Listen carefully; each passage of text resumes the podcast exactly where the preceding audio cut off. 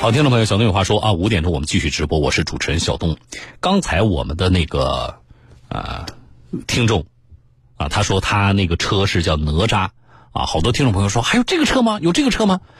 是一个非常小众的，而且定位比较低端的一个新能源车。然后有听众朋友问说，小东这车怎么样？能不能买？我没法回答大家啊，因为什么呢？我对这车实际上也不了解，就是很少见的。你看你们很多人连品牌都没听过。啊，我实际上我在路上我都没有看到，就是真的车，我只是知道，啊，有这么个品牌，是是哪？是浙江的厂家还是哪的？好像是浙江的，啊，所以我没有办法给大家任何建议，这是第一点。第二点，我提醒一下我们的听众朋友啊，不仅是这个叫哪吒的，还有一些趁着啊国家大力的推动啊这个新能源产业的这个机会。啊，发展这个新能源车，啊，电动车，啊，没有问题，对吧？但是我要提醒大家的是什么呢？你注意了啊！我刚才在节目里说了，我说我们还找了一个呃四 S 店的庄经理，后来人家那个庄经理说我就是修车的，对吧？是哪吒委托我修车的，我这不是四 S 店啊。然后我就请编辑了解一下，我说你们了解一下，就是这些呃小众的这些电动车品牌目前的这个运营情况啊，我们了解一下情况是这样的。这个是大家一定要注意的。我对车况好不好我不知道，可是它的运营模式，大家注意，啊，你一定要搞清楚，并且这里边在我看来，对于买车的车主来说是存在着一定的风险的。它根本没有所谓的我们传统汽车销售的 4S 店，明白吗？它是线上平台。那么你买车，你说这个售后怎么办呢？他和各地的。一些呃汽车维修厂可能签了一个什么协议啊？比如说，来我我你是汽修厂啊，我是这个汽车厂家，咱俩签个协议，你就成为了我什么啊特许的什么售后的啊？你给个什么名字专营店呐，或者是什么东西的啊？以后你就是我的售后了。但问题是，我你那个修理厂根本不对我品牌负责呀。你不是我的 4S 店，反正我跟你签的这个东西，到时候你你你有这个品牌的车，你们出了交通事故或者有故障了，你都到我这来修，我正常赚钱就完了。它和我们传统汽车销售那个 4S 店是完全两回事情事情，而且，啊，他也没有那个修理厂，他也没有那么强的责任感，他也不需要承担像我们传统汽车销售的那个 4S 店那么大那么多的责任。这个。就尽管我说了车况我不了解，但是凡是这种销售模式，我还是要提醒一下我们的听众朋友呢，你可能还是要要慎重啊！我不能说啊哪款车大家不能买，对吧？我觉得这个过于武断了。但是凡是这种模式的情况下，你一定要慎重啊！你你这个车再便宜，哎，五万块钱不是钱吗？七万块钱不是钱吗？啊，你再添点买一个十万八万的车行不行？你就花五万块钱吧，你买个那个知根知底的二手车开着好不好？香不香？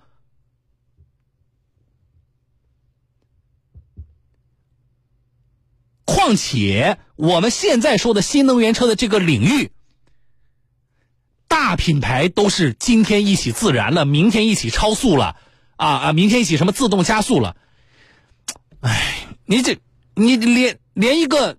呃，这个销售模式都不太成熟的这么一个这些小的品牌，不是说他们一定不好，但是我觉得我的听众朋友们，你你们如果来问我的话，我还是觉得大家可能要做更多的呃了解啊，大家要做更多的了解啊，我不能告诉你们说哪个车不能买啊，人家厂家告我了，对吧？但是你们一定要谨慎。好不好？你要想，你当时你买车的时候，就跟我当时跟你们说，我说不要去搞那个那个什么呃什么叫什么呃呃呃零首付啊，以租代购。我说你不要去碰这个东西，你就不信啊？不信？小东，我买个车，我一分钱不花，把车都开回家了。哎呀，你喜气洋洋的，结果怎么样？那产权证到现在都拿不到，你老不听啊？所以，就是这种销售模式，至少在我看来，我觉得对于车主来说是有着巨大的用车的隐患的。啊，因为它的售后整个的链条是不完整的，一旦出现了这个呃事故障或者是事故维修的话，就有可能这里边啊你就会遇到很多麻烦，意想不到的麻烦。所以，凡是这样的销售模式，我们是不推荐大家的。啊，你一定要很谨慎。啊。当然，你说小子，我觉得无所谓，我不在乎，那你就买啊，没有问题，钱是你自己的，对不对？好了啊，你们问的我只能说到这了啊，不要再问我这款车能不能买，好吧？来，我来说下件事啊。昨天我们说了一个房子开裂的事儿，挺闹心的，对吧？好了，当地的呃相关部门介入了，在我们的推动下啊，开发商说了，我们拿个维修方案啊，那么我们后续关注呃业主们能不能够尽快的搬进新房住，对吧？今天再说一个，这事儿啊比昨天那更闹心，听众朋友，而且关键是这事儿啊更可气。常州溧阳有个小区叫宋都悦宸府。是一个刚交付不久的新楼盘，最近业主们反映说，他们拿到房子准备装修，突然发现墙壁出现不同程度的裂缝，然后业主们就去了解这裂缝，那这个裂缝怎么来的呀？结果大家调查一圈下来，发现是一楼不少业主擅自开挖地下室，并且砸掉承重墙。啊，我们先来听听业主的投诉。后来就发现大家墙裂了，一下子从三楼裂到五楼，然后好好的房子，他都是质量保证书、使用说明书都发给我们，就都检测过安全问题才给我们的，本来是没有的。他们擅自装那个，没有的，它是在花园里。现在相当于在你们这个单元里面开。采光井啊，采光井、通风井。这个不是一楼吗？然后它下面从这边在楼梯上旋转往下。旋转往下，它上面只是薄薄的敷了一层。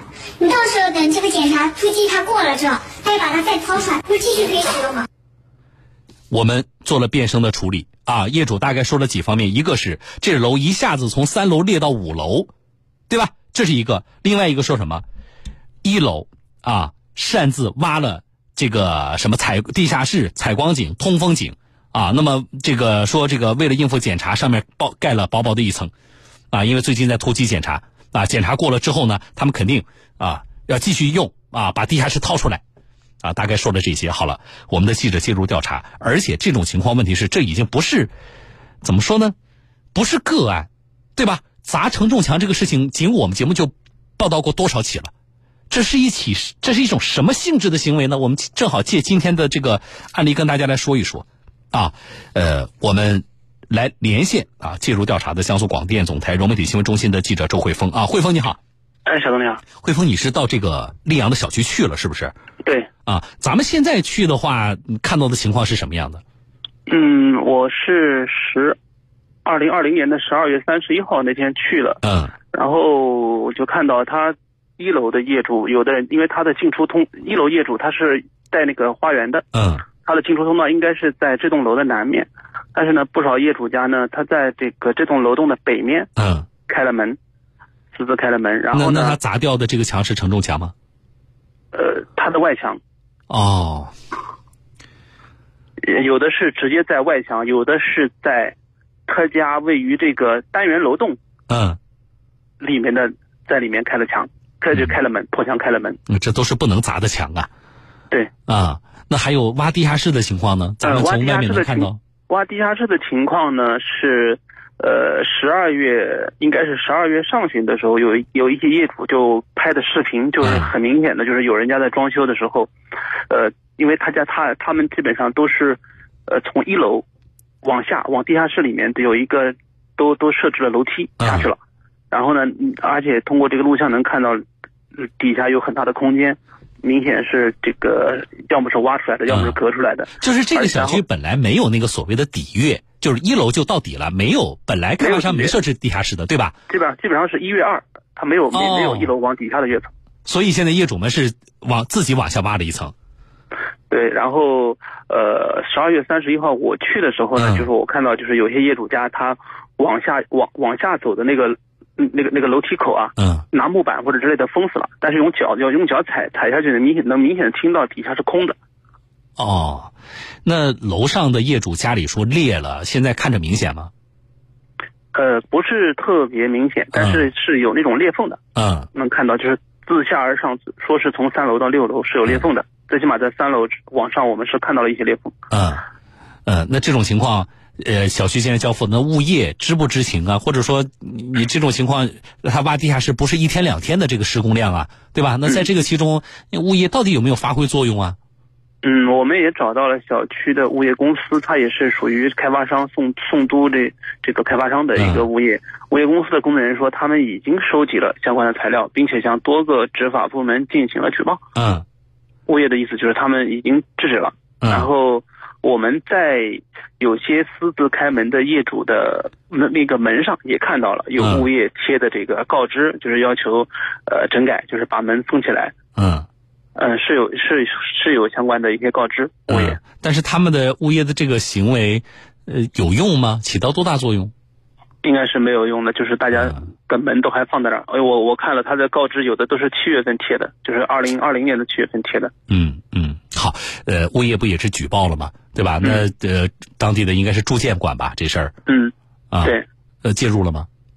呃，当地住建部门说的是，就是他们接到举报以后呢，说是在这个宋都悦城湖小区发现了多起类似的行为，嗯然后呢，他们呃就说已经对这个不少这种地下室进行了用发泡水泥进行了回填，嗯但是回填的工作呢遇到了阻力，可能说后哦后续的就没有彻底的进行下去了。啊，那现在我觉得从业主们刚才你采访的这个录音呢，包括你从现场看到像我们描述的这个情况，我觉得还是比较严重的。啊，嗯对呃，那这个情况的话，有阻力是可想而知的，这就跟我们关注那个拆违是一样的，啊，对吧？这肯定不会顺利，但不会顺利这个事情，如果任由它就这么发展下去的话，那恐怕嗯这房屋的裂缝也好，或者说其他业主造造成的这种损失，甚至是安全隐患还会扩大，啊，嗯那怎么办呢？那当地住建部门就到此为止了，还是怎么办？呃，当地住建部门也没有进一步的说法。然后后来呢，我们也找到城管部门，城管部门呢倒是没有推。城管部门的意思就是他们会，呃，对于这个私自开门呢，他们会上门一个一个的要求，呃，纠正，嗯然后再就是按照法律程序来走。嗯对于地下室的情况，他们的说法是他们要进一步的调查。嗯，好的啊，嗯后续我觉大概的情况得，是这样。我觉得后续我们。关注我们希望是什么呢？当地的城管也好，还有这个住建也好，能够介入更有利一些。否，则的话，那些今今天有最新的情况，我想跟你嗯说一下。啊，你说我我调查就是发现了一个，今天我又到现场又去了一趟。哦，就是我发现了，就是因为我也找到了一些一楼的业主，嗯我就问他们，你们为什么要私挖地下室？嗯然后这些一楼业业主说，这个地下室不是他们挖的，而是他们围出来的。就是说这是怎么理解啊？就是他这个小区，嗯，他这个住住宅楼的底下，按照道理来说，呃，应该是实的嘛。嗯但是呢，在他们的住宅底下，呃，设有一种叫地下室的结构，就是有就像我们停车场一样，就它在它的这个一楼下面有一层像停车场一样的那那种负一层的，负一层是空的。嗯但是呢，呃，在实际交付之后呢，这个地下室的这个结构并没有纳入小区的公共空间，或者说给哪个业主作为个人空间，嗯。而且呢，这个空的里面呢也没有没有回没有填土方，四周呢也没有挡墙，反而是里面全是垃圾，污水横流。然后呢，楼栋四，因为它四周是没有挡墙的嘛，就嗯。楼栋四周的泥土，一下雨，楼土泥土泥土呢往这个地下室结构里面坍塌，嗯。所以说，呃，实际上从这个房子交付以后，就二零二零年的六月份，就宋都房地产公司他当时承诺他们会做好这个基础土方的回填整改。嗯但是呢，因为很很多业主嘛，他拿到这个这个房子，他就急于装修，就很多业主呢，他就自己在这个地下室结构四周，他自己做挡墙，嗯自己把它挡起来，然后自己呢把里面的污水去掉，把里面的垃圾什么捞完，然后相当于就围成自己家的空间了。哦他就可以有有的人家可能有私心，他就坐个楼梯下去，就这样就准备把下面就作为自己家的空间了。啊，我觉得这倒是一个非常重要的新情况啊，汇丰，我倒是觉得那我们就要跟开发商和当地住建部门好好的探讨探讨。对，我也问了开发商，我说为什么一楼一就是你这个住宅楼下面会有这个相当于地下室的这个结构？嗯然后宋都房地产就是溧溧阳宋都房地产公司的工作人员跟我说，说这个是当时的设计施工环节遗留下来的问题，嗯。但是具体是什么问题，为什么会出现这个东西，他没有说，嗯。他只是说他们现在在想办法进行回填。嗯。但是在回填的过程当中，因为有些业主人家已经装修好了，我自己家已经围挡完了，嗯。我上面已经装修差不多了，嗯。你现在想、想往里面回填，好多业主就不同意了就不同意了，对吧？就觉得这是我自己家的部分，或者说我已经我自己花钱把这部分清理干净、弄理弄好了，你现在还想再往里面回填，好多业主可能说就不答应了。嗯，但是如果是这样的话，我觉得那这个开发商你还是要想办法，你是补偿人家的损失，还是你想什么办法说服那个业主，对吧？对毕竟这是你在建设过程当中遗留下来的问题啊。对，开发商是存在很多的很大的问题的。嗯还有一个问题就是，一楼的业主为什么会到背面去开门？嗯然后我也看了，就是一楼的业主说，他们他们那个一楼他也也是可以通过地下停车场的电梯嗯上到一楼的，就是按照道理他应该是从地下地下停车场上来就能到自己家里面嘛。结实，但是呢，结果他从地下停车场上来，他要出了小区背后的这个单元门，嗯绕一圈绕到前面才能进家。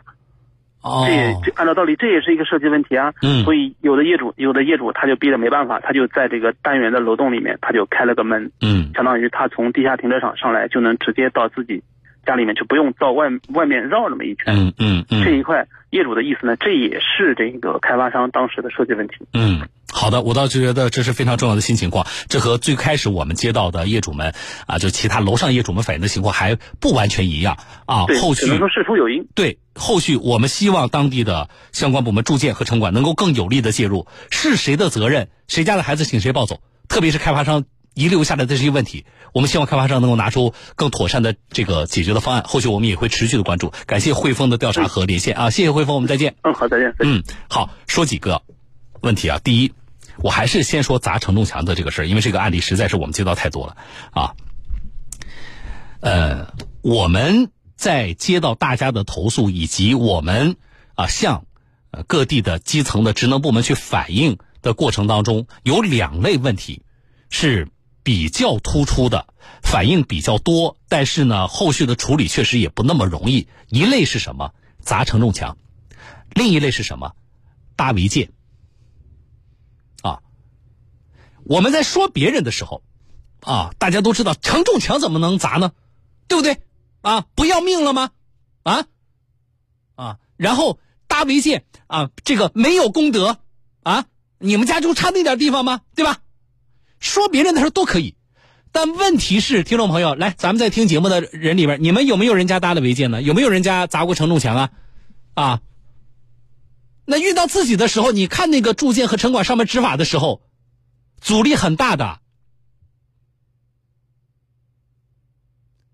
所以这两类是我们接到投诉量比较大，然后解决起来很不容易的。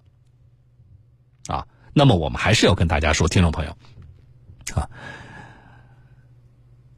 一个是砸承重墙，一个是搭违建，这是明确的。违规甚至是违法的行为，我希望这点大家心里知道。啊，你说小东，我们也搭了，那城管来了，嗯，让我们拆，那我们怎么办？那就配合拆呗。